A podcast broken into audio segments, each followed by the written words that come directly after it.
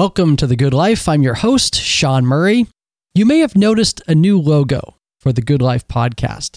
The show has moved from the Investors Podcast Network to the Real Time Podcast Network. Not much will change. We do have some new music, but the topics we cover, the guests we invite on, our mission remains to continue to learn, be curious, and pursue the life well lived. My guest this week is time management and productivity expert Paul Burton. I've known Paul for over 10 years, and at the beginning of the interview, I tell the story of how we met. Let's just say my time management practices at that time were a mess, and he helped me regain command of my day. Our time is our most precious resource, and it's a huge challenge in today's world to protect it and maximize it to get the most out of life. Paul's got some great advice and strategies for how to do just that. If you want more focus in your day, if you want to get more done and feel better, then grab a pen and paper to take notes and get ready. I hope you enjoy my conversation with Paul as much as I did. My friends, I bring you Paul Burton.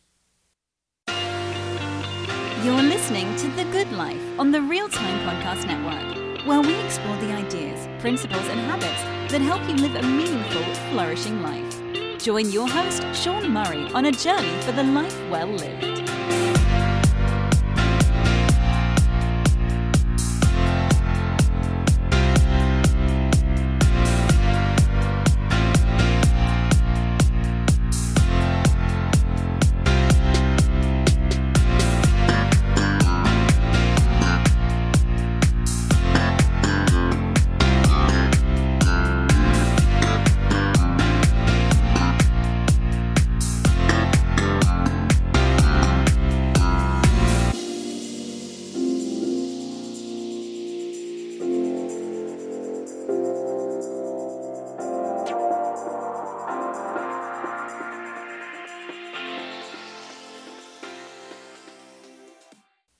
Paul Burton, welcome to the Good Life. Thanks, Sean. Well, it's great to have you here. And I thought I'd start with a little story to provide some context for the audience around how we met, because we met about 10 years ago. Uh, it was on an airplane. I was Yep. coming from the East Coast. It was actually out of New York, flying from New York to Seattle. And we happened to sit down next to each other on a cross country flight. And I told you a little bit about what I did around leadership development and training and facilitating and helping organizations. And, and you told me a little bit about what you do, helping people with time management, with productivity, managing their day. I naturally had a lot of questions for you. You had questions for me. It ended up being kind of a friendship was born that day, which was great. But I asked for a little help uh, because I was feeling very stressed out at that moment. I had uh, started a company a few years before that. A lot was on my shoulders. I was not only the founder and CEO, but I was the the main salesperson, and I had done all these sales calls on the East Coast that week. I'd gotten onto the plane. Of course, I was behind on my email. I was behind on voicemail. I had two kids at home that I had to get back to, and my wife, and my so I had family pressures. And I get on this plane. I'm just feeling really stressed out. And you started to talk to me about, well, how do I manage my day? How do I go about managing my tasks? And it ended up being a four hour coaching session in a lot of ways across the country. Uh, you took a look at my email. I'll never forget this. I pulled up my email and I think I had over a thousand emails in my inbox. You helped me start to go through it. And I learned something called triage, how to triage my email. You taught me about batching my email, which I hope we get into some of these concepts. About 500 emails in, I found an email from a potential client. And this is what really hit me. It was an email that said something like, Hey, we're really interested in your services. And, you know, it was, it could have been a really big deal. But for whatever reason, I was so overwhelmed and so stressed out that I just totally dropped the ball on that. And, and that's when it hit me that not only do I need some help around time management and productivity, but there's real business impact by not being in command of your day, by not being able to manage your time effectively. It was a wake up call. We started working together after that.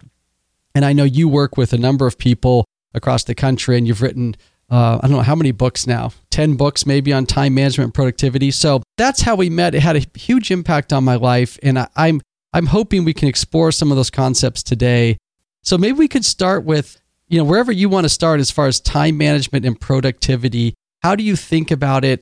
You know, what are some of the really big concepts that people, if they can tackle, can have a huge impact in their life? Yeah, I think that you hit on two key components in the story. And, and I do remember that flight. And I remembered a lot of things about it that were interesting. And then maybe it was because it was a seminal moment and meeting somebody that, as you pointed out, we've become friends over the years. But two things in particular are important in my work with people. One is that if we're going to work, and in this context, I mean earn a living. So we're going to go to work or we're going to run our own companies or we have things that must get done in order to provide for ourselves and our families and all the things we do. Then that's going to take time. And time is a very limited, non renewable resource. It just ticks inexorably forward. And we can't get more of it. We can't borrow, beg, buy anymore. So we have this limited set of non renewable resource. And if we're going to con- have to, and by have to, I don't mean choose to have to, I mean, it's just the reality of the world we live in, work to earn a living, then why not like that more? I mean, this is time that's never coming back. So if we can enjoy what we do more, then we're making better use of our the time we have in our life. And I've always, I'm a contrarian by probably genetics anyway, but I've always wondered why we have to not like work. And I don't mean every day, and I don't mean every moment we're doing it, but if work is a proverbial four letter word, then we're exchanging a whole bunch of our life, most of our adult lives, frankly, for time that we don't like. And I'm not good with that. So, as a premise, we have to think about how could I make this more enjoyable? And then there's a lot of science behind that that shows people who are more engaged with their work, who enjoy what they do more, tend to do better work. They do it sooner. They're they're more positive influence, not just in the workplace, but at home and in the community. So there's a lot of fallout there. But you got to get back to this fundamental blocking and tackling philosophy as opposed to a big picture philosophy. It's this blocking and tackling that we're trying to make most, if not every day, as enjoyable as possible. And the second part of that is from your story is this idea of noise. So the, the name of the consultancy has been quiet spacing. And the reason that I named the company, the consultancy, quiet spacing was we have a lot of noise. We have noise externally in our world. And I'm not just talking about traffic noise or the backup of the garbage truck beep beep, but just this idea of people interrupting us and the exterior world interfering with our focus. And then we have the internal noise that also interferes with our focus. And so when we quiet those spaces down, the external world and the internal world, as much as we can, we get more focused. And we've all experienced this where we're highly focused on something. We tend to do very good work. We tend to do it more efficiently, so sooner. So we do sooner better. And when we bounce out of that moment, whether it was five minutes or 15 minutes or two hours, we kind of pop back into the world. It's almost like we little rubber ducky popping to the surface. And we're like, oh my gosh, look at all this noise again. We look for ways simple ways to get more focused more often so that we like what we do more. Because anytime you get something done or anytime you feel accomplished, you are enjoying your time better. And there's just a lot of little ways to do it, not big systems, you know, not trying to reinvent the wheel, but really just take small chunks out of it and hope that we aggregate these small pieces of improvement into a much larger more rewarding day. Well, I agree with you there, Paul. And I, I just want to emphasize a couple points. Getting more enjoyment out of work is so important. I mean, we, as you mentioned, we spend so much time at work, and it's a challenge for many of us to to get that enjoyment when we feel stressed, when we feel behind. You know, our tasks are piling up, when it feels sort of impossible to get through whatever we've set up for ourselves that day when at the end of the day we don't feel like we got the big stuff done that we wanted to get done, or when we have back to back meetings I've talked to people in corporate America where their schedules are just back to back and they're reacting. And all of these things lead to, I don't want to say the complete opposite of enjoyment, but it's definitely stress. It's definitely not ideal. So I want to talk about some of the strategies to control some of that because I feel like we're up against a challenge there. And it relates to the second point about reducing noise. And I'm going to get a little philosophical here, but when I look back on some of the best episodes in the last year, when I look back on some of the best writers and philosophers in our culture, it comes down to often living a good life or enjoying your life really comes down to sometimes people call it peace or tranquility. Ryan Holiday wrote a book called Stillness is the Key. And I'm not saying we, we're going to be meditating all day at work, but if we can carve out that stillness or what you call quiet, a quiet space to focus, that I've found is important to getting the critical work done and to feel like at the end of the day you've really got something done. I will add my component to those, you know, all the people who actually are probably far wiser and brighter than I, is the idea that you feel in command of your work or you're in charge of what you're doing, as opposed to being, you know, kind of at the end of the tail of the dog that's wagging, improves your state of mind. So it can be stressful, it can be hard, it can be demanding. But if your sense of the work is something you command, the word I like to use is command. If you feel in command of your day, you're leaning into it better. You're again, you can think of it as a big rush of wave or wind or flood or you know the tides, and you're just leaning into it. You're working to do what you can and if you're making decisions on what you're going to do and focus on, in some ways that naturally quiets down your space. It's a sense of where we are and how significant our influence is on our day. And I get very granular on this and, and, and, many times quip it out a bit so that people stop and think about it. And one of my quips is no, it really is all about you. in a world where we're not supposed to, and especially currently not supposed to be about us, we're supposed to be about everybody else and care about everything. I tend to flip the the switch on that. I tend to, you know, reverse that and go, wait, wait, wait, wait.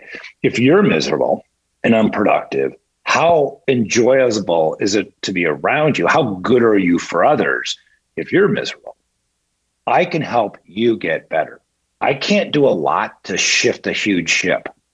I can't turn the whole ship, but I could sure get a whole bunch of people on the ship to want to turn the ship. And then maybe we'll get the ship turned. But if I start with, oh, we got to change the world instead of change you, the likelihood of success, and people have done that. They have changed the world, is not, but I don't see myself as that person.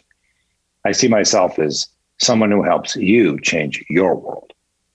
And then maybe, maybe we'll get some collective out of that. Well, let's talk about some of hmm. those strategies or tactics or new habits we can adopt to make those changes and start to gain back that command of our day and carve out a little bit of that focus and the stillness to to really get work done and then feel good about that. And you know, we're working against all this technology. One thing that comes up often is email. Maybe we could start there because it was something mm-hmm you know, way back on our first plane flight together, that was the the technology at the time, and I, I think it still is fairly dominant. That was the technology that was sort of infringing on my day. It, I didn't feel mm-hmm. in command of my email. It felt like I'm getting hundreds of emails. I'm reacting all the time. That felt like the opposite of being in command. The control was with everybody else, just demanding my time. So, how do we flip that script? What should we do with a technology like that? So let's take technology as a tool in general, and we'll we'll use email as kind of the you know point and shoot part of it. But all tools have a value, and in particular, our modern tools, and by that I mean mobile devices of all kinds. So to me, a, a device, a mobile device, is anything I can carry around, even if it's a little awkward. So a laptop qualifies as well as, of course, tablets and, and phones or, or the smart device, whatever we're calling them these days. All of those things are mobile. And so what that means is we can never step away from them. Most of us don't. We take them with us. It's kind of the whole point. Now, you choose. It's always a choice on how you decide to use that tool. The first premise of my work is you're always making choices about that. So choose to use it better. Example the new email alert, the new message alert. In fact, every alert that comes into our day needs to be challenged as to its value. And alerts aren't always just audible, they're visual, they're quiet, but they exist. Badging is an example of an alert. Those all distract. Every single one of them distract, which is noisy. Distractions are noisy. So we have to start deciding whether it's a necessary or unnecessary distraction. What people want to do is lump all distraction into one category. That's not true. There are two kinds of distractions necessary and unnecessary. A necessary distraction may be new email, just for the purposes of an argument, right? Just to, because people will usually rail against me about how they have to do this. I'm like, well, first of all, it's a choice. You don't have to do anything. Well, I, you know, eh, fine. Let's just give you that one. I don't want to argue with you. I want to help you. But do you really need to know how many new posts on are on Facebook on your phone? No. That's an unnecessary. You get the little six or the 12 or whatever, or someone posted up. That's unnecessary, at least in the context of work right now. Facebook is a personal item. It is, unless you literally work for Facebook.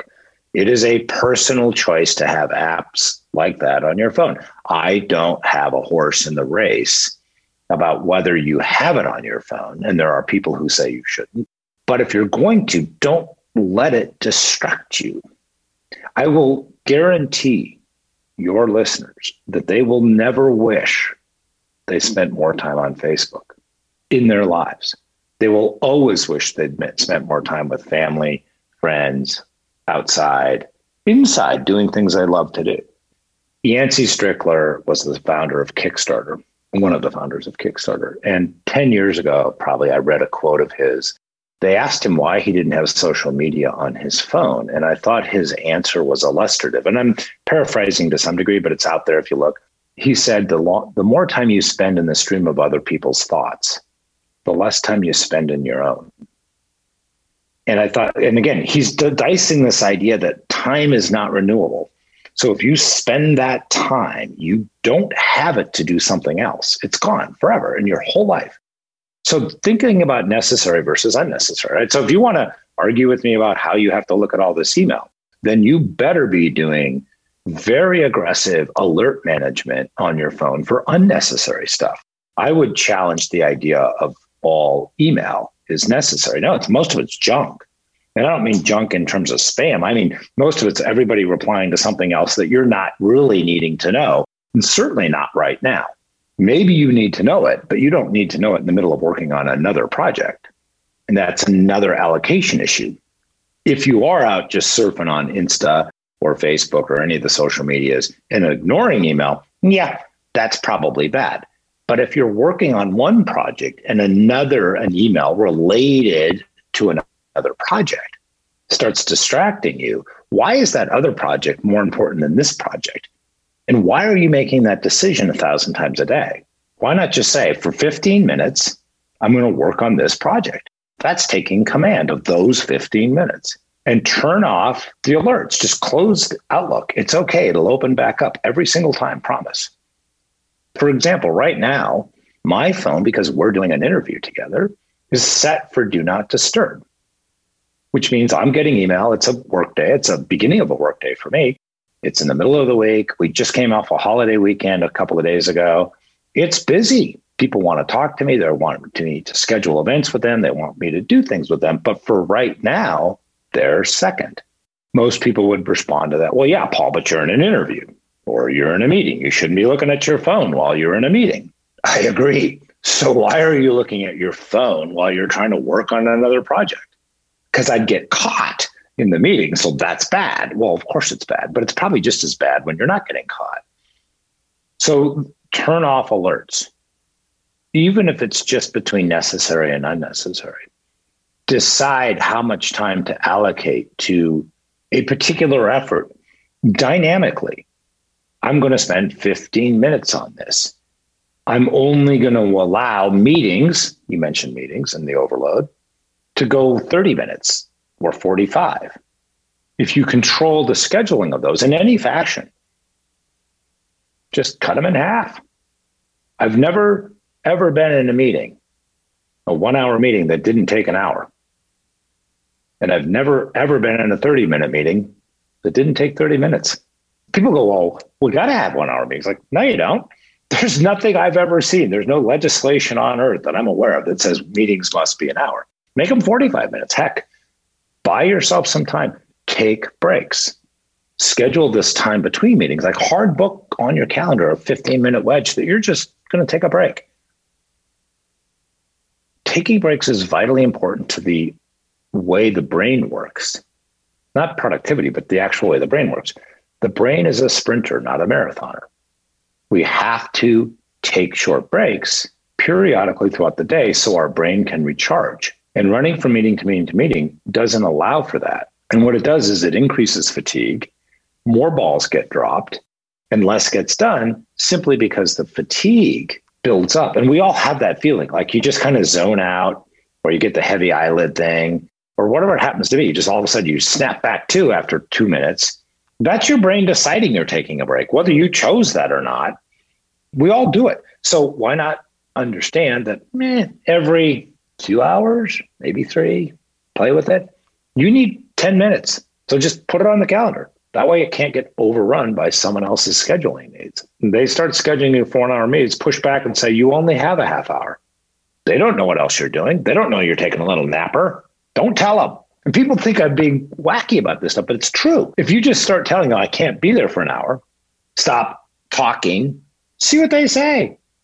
They may even say, you know, you don't really need to be there at all. But until you challenge and command the time, until you make small incremental shifts in the way you view your day.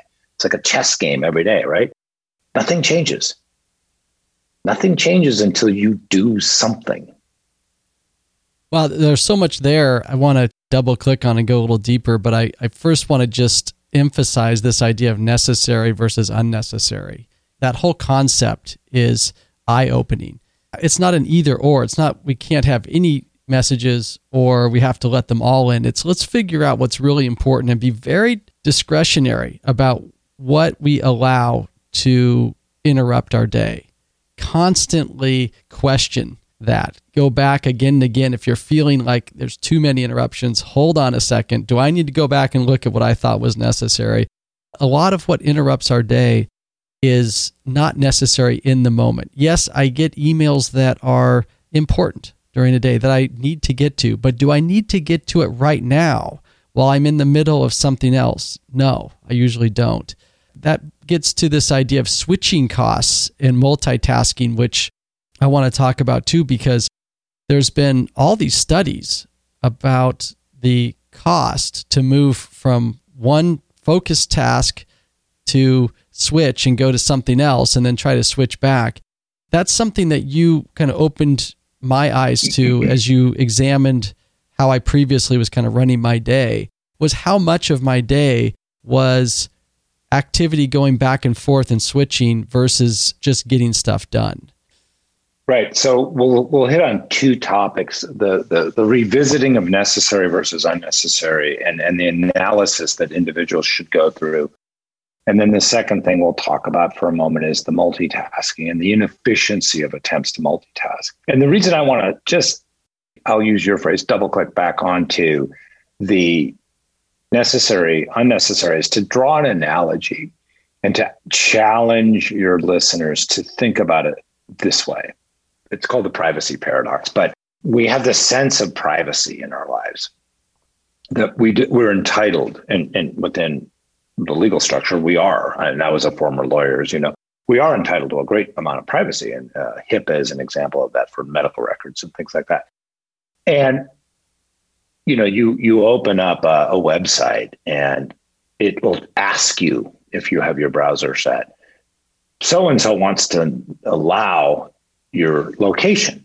They want to know where you are, whether it's Home Depot wants to know where you are. Now, the Ostenso, they're not trying to send somebody to your house. What they want to do is improve the likelihood that you'll buy something at a local store of theirs. So they're using location services to identify the closest Home Depot to you. Now, I don't know about statistics here, but I routinely say no to that. When I download apps and I open up the app for the first time, many time it wants many times it wants to send me notifications to which I summarily say no. And they want many times they want to know use location services, know where I am, to which I also say summarily no. There's a convenience to it. Yelp wants to know, so it'll tell me what restaurants are in my area that serve uh, donuts or whatever. Sure, but I can just as easily type in Seattle or something. I mean, I don't, I don't need that facilitation if it means giving up my privacy. So we all have an index there, right? Some people are less or more concerned about privacy. We should think about interruptions the same way. Would you protect your time the way you protect your sense of privacy? And and if you're a two on your time and an eight on your privacy index out of 10, then I would suggest reconsidering how important time is to you and how much you would protect time. Would you protect it to the same level you want to protect your privacy? Because again, non renewable can't get it back. So think about it in that way, align it with something that you feel very strongly about, and then reanalyze this question of do I need this email right now? Do I need that Facebook alert, Facebook alert? Do I need these things in order to achieve the things I'm trying to achieve? Cycling down to multitasking. My favorite tongue in cheek reference in seminars that I do is how many people think texting and driving is safe? Because to me, that is both figuratively and literally rubber on the road. If you can't hurdle two tons of metal down the road without paying 100% attention safely, then why do you think you can do anything else safely or better or efficiently, maybe is the right word? Now, the consequences of texting and driving and, and causing great injury are huge. So, yes, we need to really drum in that texting and driving is not safe. But the biochemical and the physiological and the psychological elements of texting and driving are no different than any other multitasking. In one of the studies I refer to in my talks and my seminars is the Stanford one, where they coined, I believe they coined the term switch costing. And switch costing the concept of it, it's, it actually comes out of economics, right? So if you run a manufacturing facility and you need to shut down the manufacturing line to switch something, to change, let's say you're going to paint Ford trucks, you're going to paint Ford trucks white today because we're going to paint 1100 of them. so right, so we're going to get it all set up for white. Well, tomorrow we're going to we're going to go with black. Well, we have to shut down the paint line cleanse all the lines, right? Because it's tough to get black from white. We have to reset the system. Well, that takes time. Your brain works the same way. To go from A to B takes time. And the time it takes to get from A to B is called a switch cost. Now, our brains do it, fortunately, a lot faster than a manufacturing line, but it still takes time and it aggregates and it's time switching. And I'm going to pound on this concept. That's time that never comes back. It's always gone. So the more you're switching, and you'd be surprised how quickly it aggregates. And it has a little bit to do with the difficulty or the complexity of the work that you're doing. So I do an exercise in my one of my seminars where we spell a word and count its letters out at the same time. So you start by spelling the word with the first letter. The word I use is inefficient because it's a big long word. It helps. It's I up top, and then you come down and put a one with a piece of paper and a pencil. I one and two, E three, right? So counting is a rote mechanism. It's a fairly slow order activity. It doesn't take a lot of brain. But spelling a concept, a conceptual word like inefficient, it's hard. It takes a lot of horsepower. In that exercise, two things happen. One, when they're doing that exercise, going from letter to number to letter to number, timed an audience of say 100 people, the average completion time is somewhere in the low 20 seconds. It takes about 20 seconds. And people misspell, they rarely miscount, but they routinely misspell the word. So that's a mistake at a 23 second interval. There may be two or three mistakes along the way. Now, when we do the exercise again, we change the rule. We say, now we're just going to spell the word first I N E F F, right? Then we're going to go down and count the letters one, two, three, four, five. Two things happen. One, the average time for an audience of, say, 100 people to do the second exercise is half 11, 12 seconds. I make a joke out of it, but no one makes any mistakes. So the two components to switch costing and to trying to multitask, which is functionally just switching, is it takes a lot longer and you greatly improve your risk of error. And that it takes about twice as long and your risk of error goes up about 40%. So you get more stress because you're making mistakes. It takes longer because you're trying to do two things at once. And the simplest thing to do is one, which is back to this distraction thing. The more you allow a distraction, the more you're switching in and out of tasks. Should you partially or mostly close your door? Should you turn off alerts periodically? Should you go find a quiet place to work?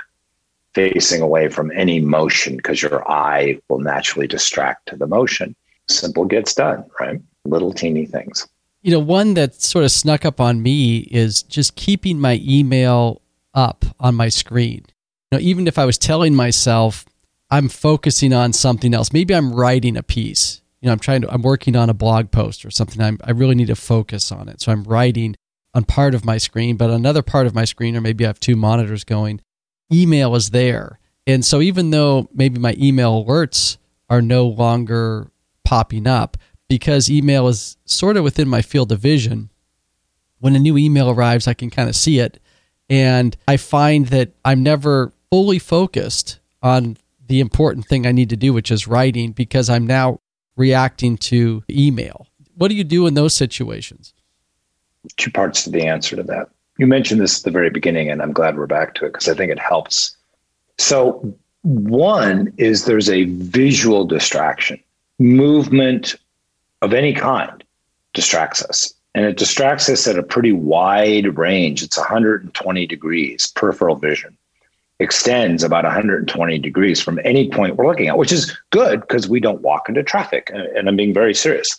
We see things coming, so we step out of the way. This is instinctual. We don't decide when to have peripheral vision, it just is there. So if you have multiple screens or two applications up on a screen and something changes on one of those, you're going to see it. And again, instinctual response is to look at it. That's what we do. This is baseline stuff. These are not decisions we're that we're making. It's what happens. And I'm okay with that. And I think the, the your listeners and the people I work with need to understand there's a certain amount of control you don't have and then provide for it, right? Allow for it. So one thing I tell people is close the just don't close you don't even have to close the let's say it's Outlook. You don't have to close the app. You can just reduce it down to the to the taskbar down below. It's just there. It's right there. Look, it's not going anywhere. It doesn't go anywhere until you tell it to, right? But it's there and you can go back to it anytime you want. Just pop on it, up it comes, right? You can swap them in and out. You can let screens go dark you like to have multiple monitors, just turn the the, the uh, screensaver on. It's just there, and you got a little floaty thing, and your brain doesn't care if it's the same little floaty thing. It knows, oh, that's the floaty thing. Don't pay attention to that, right? And then you can focus on the thing in front of you. So the other component that filters into our world, and the reason these alerts are baked in, literally baked in to your apps, and they want to turn them on the minute you open a new app, is what is in the modern vernacular called fear of missing out, FOMO. FOMO is a biochemical reaction in your brain. It's not a conceptual idea. It's cortisol releases into the brain whenever there's a risk reward scenarios. So you have an alert come up, and the first thing your brain does is start to worry about it. What am I missing? What am I missing? It's that agit. Like if you carry your mobile device in your pocket and it's got a vibrate alert and it vibrates, Even if there's no audible or visual, you've got the physical vibration. Let's say it's in your front pocket.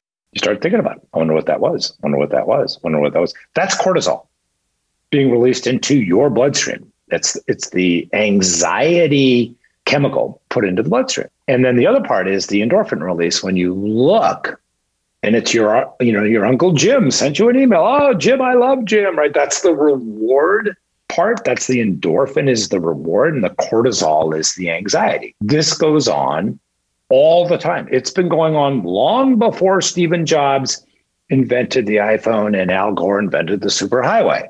It's been going on for millions of years. The applications, both very intentionally and to some degree inadvertently, take advantage of that. Turn off the alerts and understand you still have responsibility, which is a batch processing psychology. So, the batch processing mechanism take a series of items and deal with them in larger batches as opposed to individually. The greatest working example for those of us beyond the age of about 12 is we used to get mail and it would come, this was a physical thing that happened. Mail would show up, let's say at work, once or twice a day, and there would be a pile of it to your inbox. We would take that mail out of our inbox and we would go through it all. What's this? What's this? What's this? What's this? Right? That's a batch process behavior. That's not how we deal with email, most people. What we would do if you if you analogize to that physical mail, what we do with email, it's really quite ironic, is we have it in our little inbox over here on our desk, you know, in our little tiered stacking system or on the corner of the desk where the mail carrier put it. And it would be like this. It would be like grabbing the top item, the one that's most recent, right? The one that's come in the latest, we would open it, look at it, and put it back in the pile. Because that's what we do with email. We just leave it in the inbox. Right? And then we would like maybe shuffle through and find another one that kind of maybe it was important, open it, put it back in the pile. It's just insane how we do this stuff, right? And we all do it. Don't get me wrong. Everybody does this. So what what if we just batched it? What if we would look at that pile, go through, maybe it's five items, maybe it's a heavy, it's Monday, it's a lot of mail, right? 20 items. Maybe it's and so what I'm saying is instead of days, we're talking about batch periods. What's a batch period? Yeah, 15 minutes is probably a good minimum, maybe 10 for some people. Maybe it's 30 minutes. Maybe it's 27 minutes. Heck, you can set a timer on your computer and your phone to tell you when to check mail. I mean, there's a hundred ways to leverage the tool. The idea of it is go through the email that have come in since the last time you checked, do it all at once so you know what the most important thing is because it might be the last one. It could be the third one. You don't know until you see them all. And you can't make any intelligent decision till you see them all and then start unsubscribing to things, ask to get off of groups you don't need. I mean, if you're getting a bunch of flood of crap, which we all do, get off of it all. Take command of that. You know, one of the things that I was thinking about as you were talking about FOMO and the endorphin release when an email arrives or we get an alert. I've heard it described as a dopamine rush to our brain, kind of that feel good chemical. Is a, a talk I heard Tristan Harris give. and Tristan, I think he founded, I might not get this right, but it's like the Center for Humane Technology or something like that. And he's a former engineer at, in Silicon Valley. I want to say Google. He let down the veil of what's going on in Silicon Valley as far as designing technology to get our attention.